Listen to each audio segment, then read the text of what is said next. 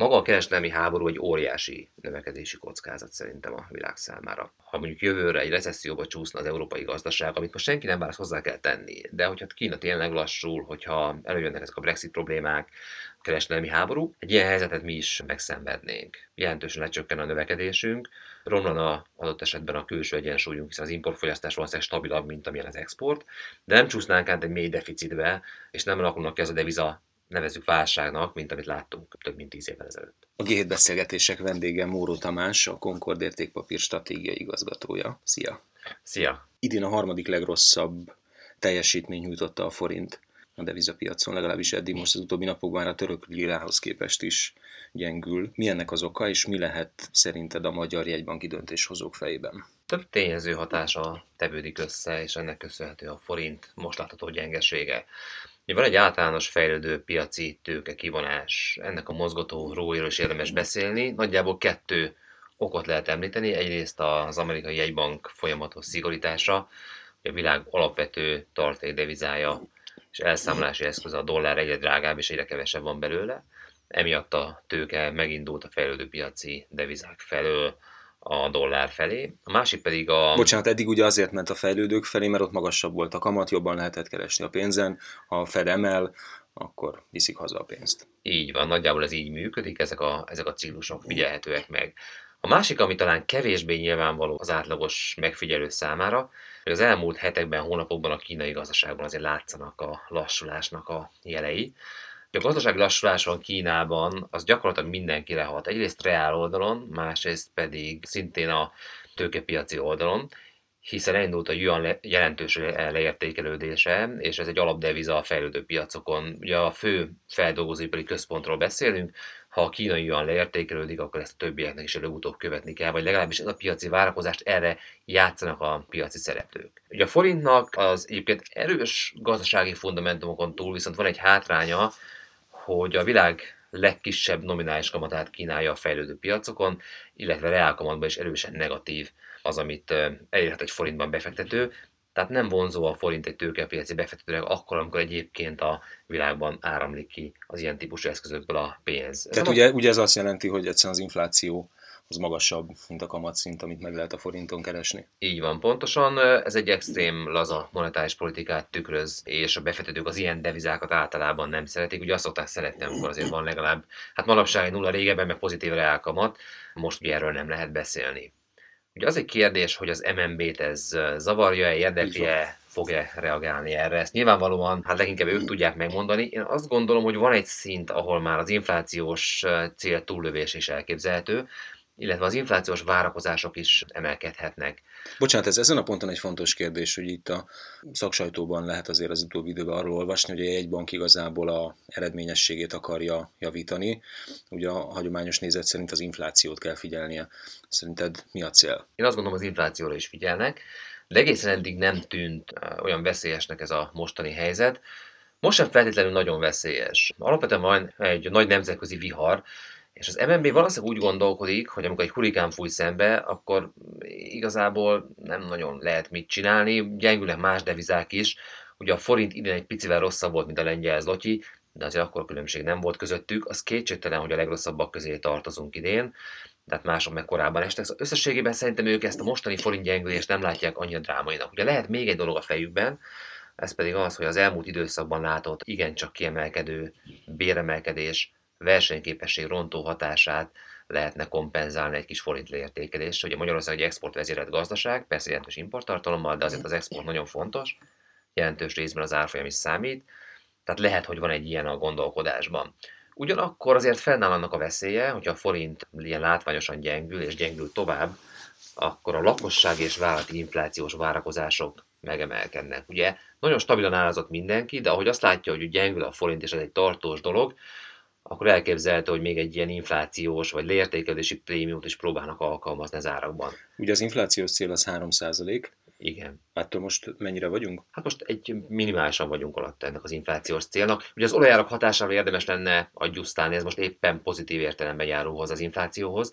Ugye nagyon érdekes jelenség van, mert a dollár egyszer erősödött, és az olajár is emelkedett. Általában ez nem így szokott történni. Tehát ez duplán tolja felfelé például a forintban számolt olajárat és ez, ez az inflációt is megemelte most. Plusz munkaerőhiány is van, ami Így szintén tovább tolja. Ez plusz a forint gyengülésének a hatása mekkora kockázat szerinted? Tehát a 3% környékén ugye ott vagyunk, szinte elértük. Hova mehetünk mondjuk jövőre? Az MNB azt is kommunikálta, hogy ők hajlandóak ennél magasabb szintet is tolerálni, akár ugye 4% is, mint sávtető felmerült.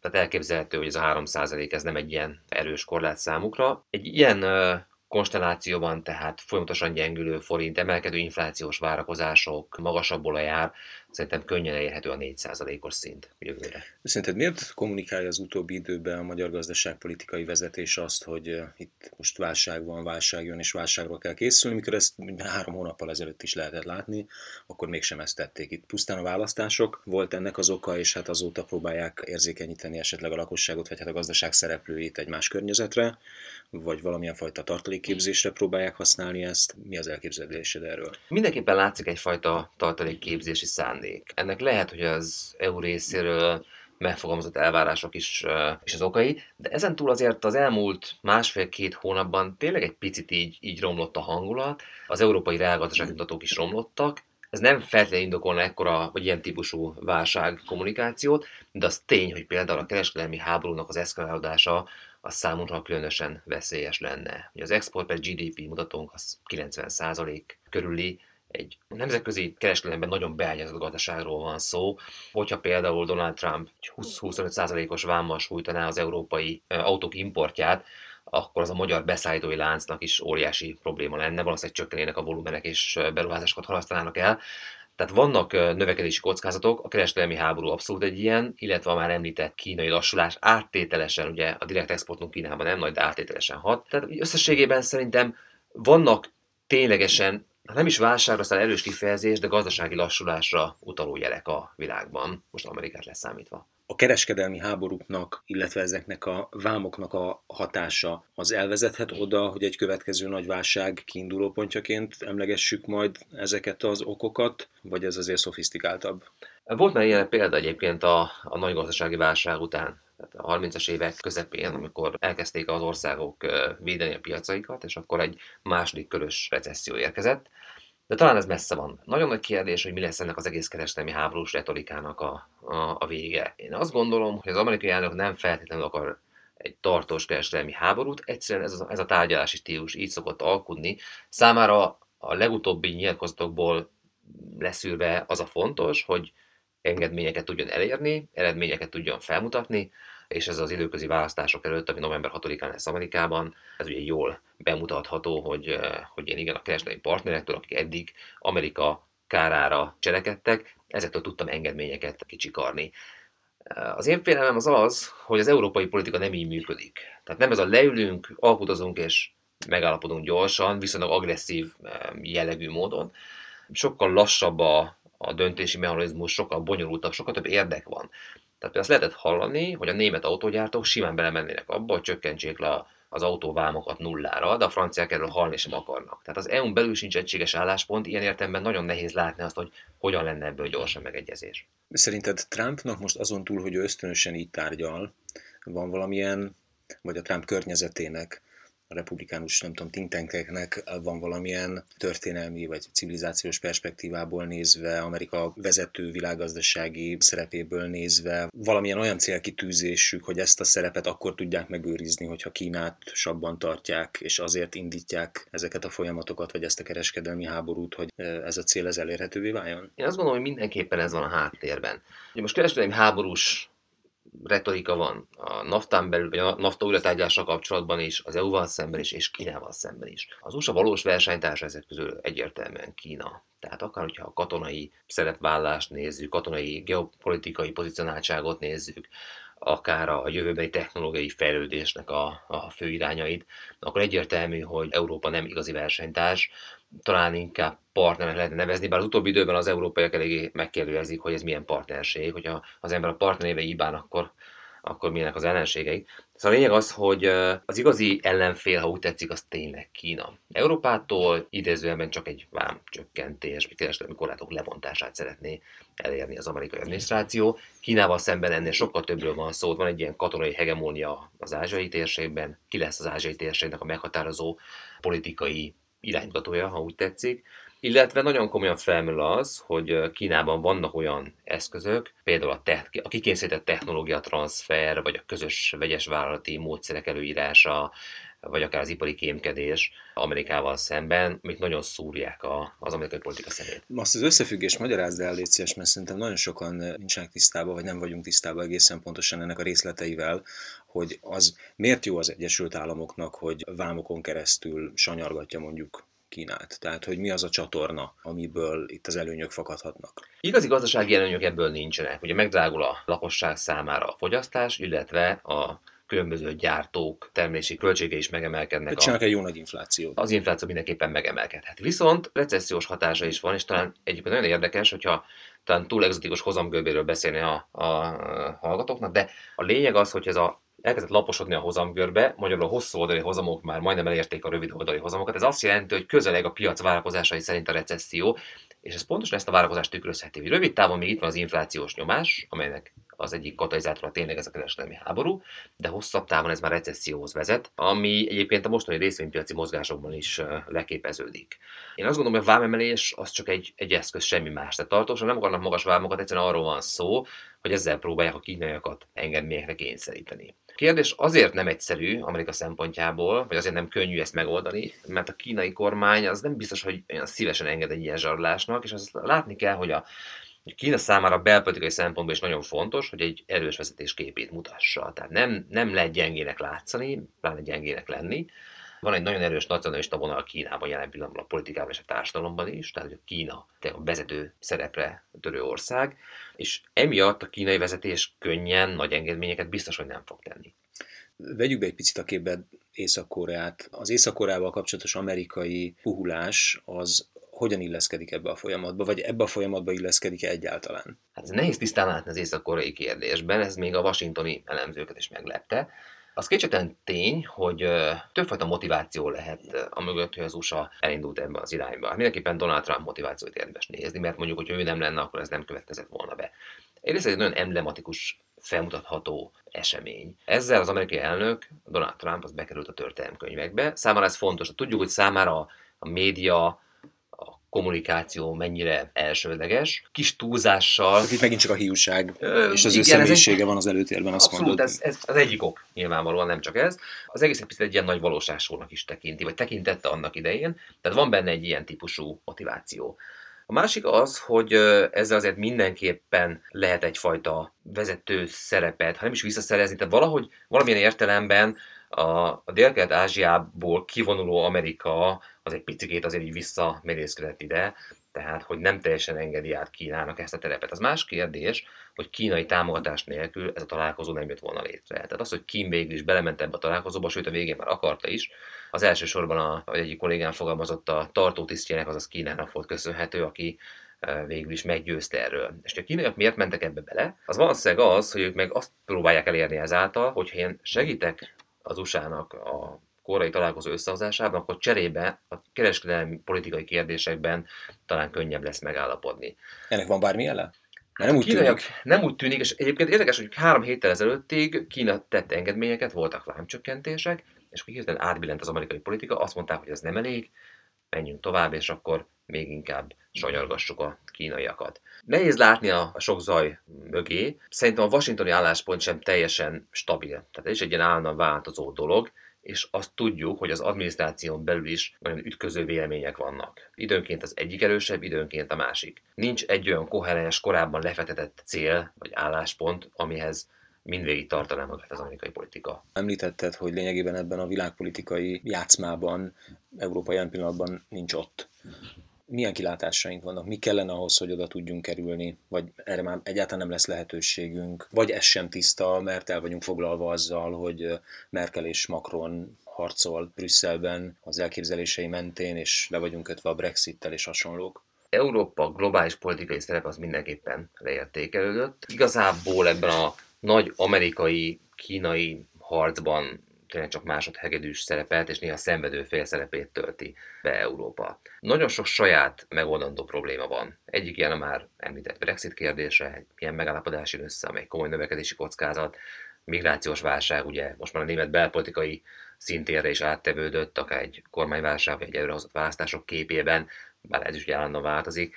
Mindenképpen érdekes kérdés, hogy a, a kereskedelmi háború az USA-val szemben témakörben egy egységes álláspont tudjanak képviselni. Erre utaltam az előbb, hogy hát még a franciák meg a németek sem állapodtak meg egymással, hogy mit is akarunk pontosan, akkor nehéz elmenni Washingtonba, bár ugye Juncker ezt meg fogja tenni. És aztán ott van az Európai Unió jövője, az integráció jövője. Ez egy képlékeny dolog, tehát jelen pillanatban itt sem látunk tisztán, meg ezek inkább inkább a hosszabb távú kérdések. Szóval, magunk, szóval magunkkal leszünk elfoglalva azért döntően, abban gond... a periódusban, amikor a nagy szereplők egymással játszanak. E, így van, így van. Visszakanyarodva Magyarországhoz, most egyáltalán tisztában látjuk, igaz, csak itt azért elég nagy ugrásokba haladunk, de egyáltalán tisztában látjuk azt a globális környezetet, amiben itt a magyar gazdaságnak helyt kell állnia. Felkészültebbek vagyunk a helytállásra, mint 2008-ban voltunk? A makroegyensúly tekintve feltétlenül. Csak egy példa, a nettó, az ország nettó devizadósága, akkor a GDP 50%-át érte el, most ez kevesebb, mint 20%, ez egy óriási javulás. Nagyon ritkán van erre példa a világban. Ez azt jelenti, hogy szinte már alig tartozunk nettósítva a külföldnek devizában. Ez egy óriási pozitívum, ez mindenképpen a sérülékenységünket csökkenti. Köznapi nyelvre lefordítva ez mit jelent? Például a lakosságnak, a vállalatoknak sokkal kevesebb a devizahitele. Praktikusan a lakosság ugye nem is vett fel új devizahiteleket, még a régiekből maradt valamennyi, mert az állomány azért nem, nem is nagyon vehet, igen. Nem is nagyon vehet, tehát meg nem is lenne értelme, nem is volt olyan értelme, de nem is vehet de a vállalati szektorban is visszaszorult. Igazából én azt gondolom, hogy jelentős részben ott vesznek fel devizahitelt, ahol valamilyen szintű ellentételezett pozíció van, tehát mondjuk exportőr valaki, illetve az ingatlan piacon jellemző még a devizahitel alkalmazása, ugye európai nagyjából egységes ingatlan piacot euróban számolnak. Tehát ez a fajta sérülékenység ez jelentősen lecsökkent. Jelentős exportkapacitás épült ki, egy diversifikáltabb gazdaságról beszélünk, tehát ez a része szerintem abszolút pozitív. Ami ezzel szemben a, a kockázat, az az, hogy nagyon-nagyon kitettek vagyunk a nemzetközi konjunktúrának. De ez nem is nagyon lehet másként, hiszen Magyarország egy nagyon kis ország. Ez az a bizonyos exportvezéreltség, amire már utaltál. Igen. Méretgazdaságosan egy 10 milliós országban a belföldi piacra nem lehet termelni, mert hogy túl kicsik vagyunk, tehát ellentétben mondjuk a lengyelekkel, ahol ez a küszöb ez máshol van. Tehát nekünk, hogyha egy gyártóüzemet létesít bárki, annak a cégnek exportálnia is kell, mert csak a hazai piac az édeskevés a, a kapacitás megfelelő kihasználásához. Tehát, hogy sérülékenyek vagyunk a nemzetközi konjunktúrára. Mit jelent ez? Azt, hogy egy, egy nemzetközi, egy, egy globális recesszióban a magyar gazdaság is tud érdemben lassulni, tud is gyengülni a forint, de ez nem jelent majd olyan típusú makrogazdasági instabilitást és nevezik ezt válságnak, olyan válságot, amit láttunk 2000 8-as időszakban. Ha mondjuk jövőre egy recesszióba csúszna az európai gazdaság, amit most senki nem vár, hozzá kell tenni, de hogyha Kína tényleg lassul, hogyha előjönnek ezek a Brexit problémák, kereskedelmi háború, akkor azért nem kizárható. Egy ilyen helyzetet mi is megszenvednénk. Jelentősen lecsökken a növekedésünk, romlana adott esetben a külső egyensúlyunk, hiszen az importfogyasztás valószínűleg stabilabb, mint amilyen az export, de nem csúsznánk át egy mély deficitbe, és nem alakulnak ki ez a deviza nevezük válságnak, mint amit láttunk több mint tíz évvel ezelőtt. Az, amiről mi itt beszélgetünk, hogy nem vagyunk annyira eladósodva, nem csúsznánk szét annyira, mint tíz évvel ezelőtt, nincsenek akkora kockázataink, és talán a külső környezet is egyel kedvező minden nehézség ellenére, ha most a kínai összeomlás rémét kikapcsoljuk, mint volt 10 évvel ezelőtt, vagy 13 évvel ezelőtt, 2005 tájékán. Szóval összességében a lakáspiac az, az stabilabb és kisebb kockázatoknak van kitéve, mint akkor volt? Én azt gondolom, hogy igen, és azért igen, mert, mert sokkal kisebb mögött a hitel. Ugye annak idején svájci frankos hitelekből vásároltak az emberek a lakásokat. Most ez a fajta agresszív hitelezés még nem látható az ingatlan piacon. Ez egyik dolog. Viszont ugye nagyon nagy drágulás történt az elmúlt három évben. Igen, én azt gondolom, hogy nem az árak esnének vissza egy ilyen válság esetén, hanem lehet, hogy a tranzakció szám esne le, de... Az már lassul egyébként, vagy csökkent, tehát egyre igen, igen, igen, igen, ez igen, már látszik. Igen, a jövedelmekhez képest tényleg elszálltak az ingatlanárak, sőt, egy másik összehasonlításban, ha valaki megnézi a bécsi ingatlanárakat a budapesti ingatlanárakkal, akkor a, ez a rés nagyon-nagyon leszűkült már Bécshez képest. Sőt, a lengyel áraknál, még a Varsói nem magasabbak is vagyunk, persze Budapest szerintem jobb lokáció, de most mindegy, az ingatlan ugye mindig a lokációról is szól. A lényeg az, hogy a, az ingatlan piacon szerintem inkább egy ilyen folyamat következne be. De hogyha visszaemlékezünk, mi volt a, az ázsiai, illetve az orosz válság környékén 2000, vagy 1997-98-ban, akkor a, a piacokról kijövő pénzek épp az ingatlan piacot találták meg, és egy óriási áremelkedés volt 1998 után. Az akkori helyzet persze picit más volt, mert akkor egy nagyon alacsony bázisról ugrottak az árak, most pedig az egy eléggé túlfeszített piacról beszélhetünk. Összeomlás a lakáspiacon nem valószínű, Általában akkor szoktak zuhanni az ingatlan árak, hogyha a jövedelmekhez képest nagyon elszállt az ingatlan piac, és nagyon sok mögötte a hitel. Ez igazi kényszereladó az mindig az, aki hitelből vette a, az ingatlant, nálunk azért még ez nem jellemző. Milyen kényszerek előtt áll a gazdaság egy munkaerő hiányos környezetbe? Úgy tűnik, hogy ez egy, egy fontos és egy, egy több évtizedes folyamatnak a vége, ahol most vagyunk, hiszen a feltörekvő, fejlődő térség, az ázsiai munkaerőpiac, az úgy látszik, hogy egy érettebb fázisába léphet, ott is emelkednek a bérek. Ez milyen globális változásokat idézhet elő? Hát rövid távon mindenképpen van egy inflációs, inflatórikus hatása. Közép és hosszú távon pedig egy optimista és egy pessimista verziót lehet felvázolni. Én egyébként inkább az optimisták közé tartozom. Ez pedig az, hogy egy nagyon komoly termelékenység javulási, beruházási hullám következhet be. Mesterséges intelligencia, robotizáció, automatizálás. Nagyon visszaestek a beruházások a fejlett világban az elmúlt 20 évben a GDP arányában. Volt munkaerőkínálat, volt globalizáció, ki lehetett vinni a termelést más országokba, tehát nem voltak rákényszerülve a vállalatok, hogy beruházzanak a termelékenység javításába. Most lehet egy olyan termelékenységi lökés, pozitív értelemben, ami egyébként a gazdaság szempontjából is nagyon jó, hiszen az össz GDP, az összkibocsátás nőhet meg ezáltal, tehát ugyanannyi munkaerővel jóval nagyobb értéket tudok előállítani, mert hogy hatékonyabban többet termel, nagyobb a termelékenység. Ez optimista forgatókönyv, és látszik, hogy a beruházások elindultak felfelé. Az egy más kérdés, hogy az előbb említett nemzetközi folyamatok, negatív folyamatok, ezt mennyire fékezik le. Már most halljuk azt, hogy az autógyártók fogják vissza a beruházásaikat, mert hogy nem tudják, hogy mi lesz a vámokkal, hol és mit termeljek. Tehát ez egy nagy kockázat. De hogyha ez nem lenne, akkor ebből lenne egy nagy termelékenységi lökés. Tehát lényegben az drága munkaerő az egy racionálisabb döntésé teszi a vállalatvezetésnek, hogy termelékenységet javító beruházásokba fektessen, mert azok hosszú távon meg fognak térülni. Igen, és egy tévhita az, hogy emiatt csomó ember elveszíti a munkáját. Ezt nagyon sokszor hallani.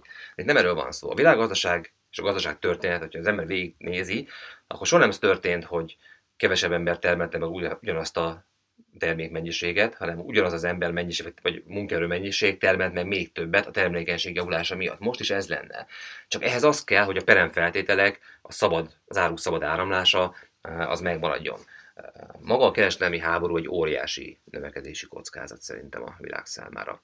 A pessimista forgatókönyv persze az lenne, hogy a, a reál kibocsátás az nem nő olyan ütemben, mint nőhetne, magyarul ugye lassulnak a globális gazdaságok, emellett azért még az infláció felmarad, egy ilyen stagfláció jellegű állapot. Ez akkor következhet be, hogyha, hogyha vállalatok nem érzik logikusnak, vagy, vagy jogosnak azt, hogy beruházzanak, bizonytalanságot látnak a jövőre nézve.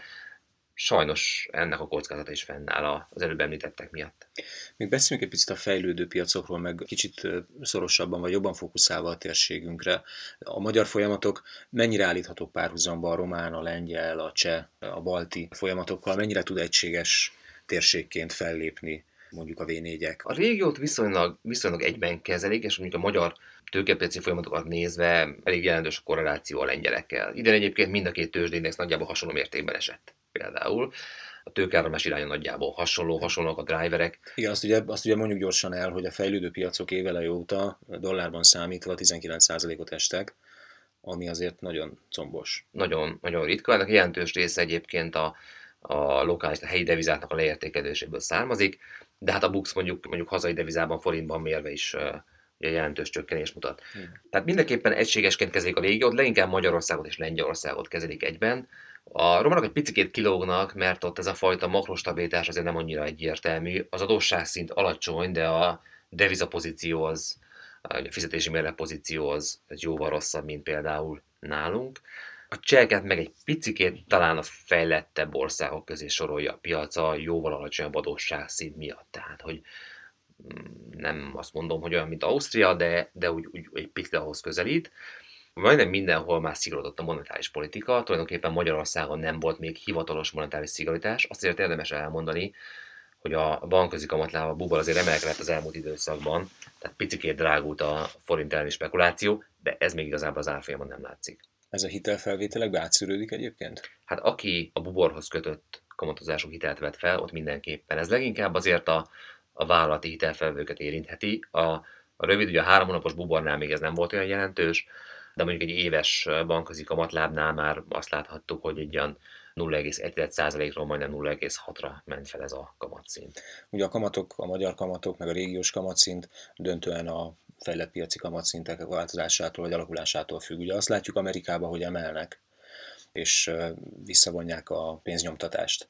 Most mindenki azt gondolja, hogy ez egy történelmi periódus volt, aminek vége van, és nem fog többet visszajönni. Mi van, hogyha visszajön? Most ugye azt látjuk, hogy konjunktúra van, ezért a Fed szigorít, de mi van, hogyha dekonjunktúra lesz? Számítasz arra, hogy újra kamatvágás és újra hatalmas kvantitatív easingek jönnek mondjuk a 2020-as években? Nyilvánvalóan ez a lehetséges eszköztár. Az, hogy mikor következik ez be, ez egy nagy kérdés. Most fel van turbozva az amerikai növekedés még költségvetési élénkítés által is tehát szerintem a 2018-as, 19-es növekedéssel nem lesz gond. A 2020 már egy nagy kérdés, mert ezek a növekedési mozgató rugók ezek eltűnnek, és egy ciklikus visszaesés jöhet. Ugye a Fednek az a szerencsés helyzete alakult ki, hogy, hogy teremtett magának mozgásteret. Ha kell, akkor tudnak már honnan kamatot csökkenteni. Az egy, az első lépés mindenképpen a kamatcsökkentés lenne, a második lépés lenne az ismételt kötvényvásárlási program, valószínűleg, ha nagyon muszáj, vagy úgy éreznék, akkor ez, akkor ez megvalósulna. Erre konkrét időpontot nehéz meghatározni, ezért azt gondolom, hogy rövid távon bármilyen monetáris lazításnak nagyon kicsi az esély Amerikában. Tehát inkább az a 2020-as évnek és az azt követő éveknek lehet a sztoria. Tamás, köszönöm szépen a beszélgetést. Én köszönöm.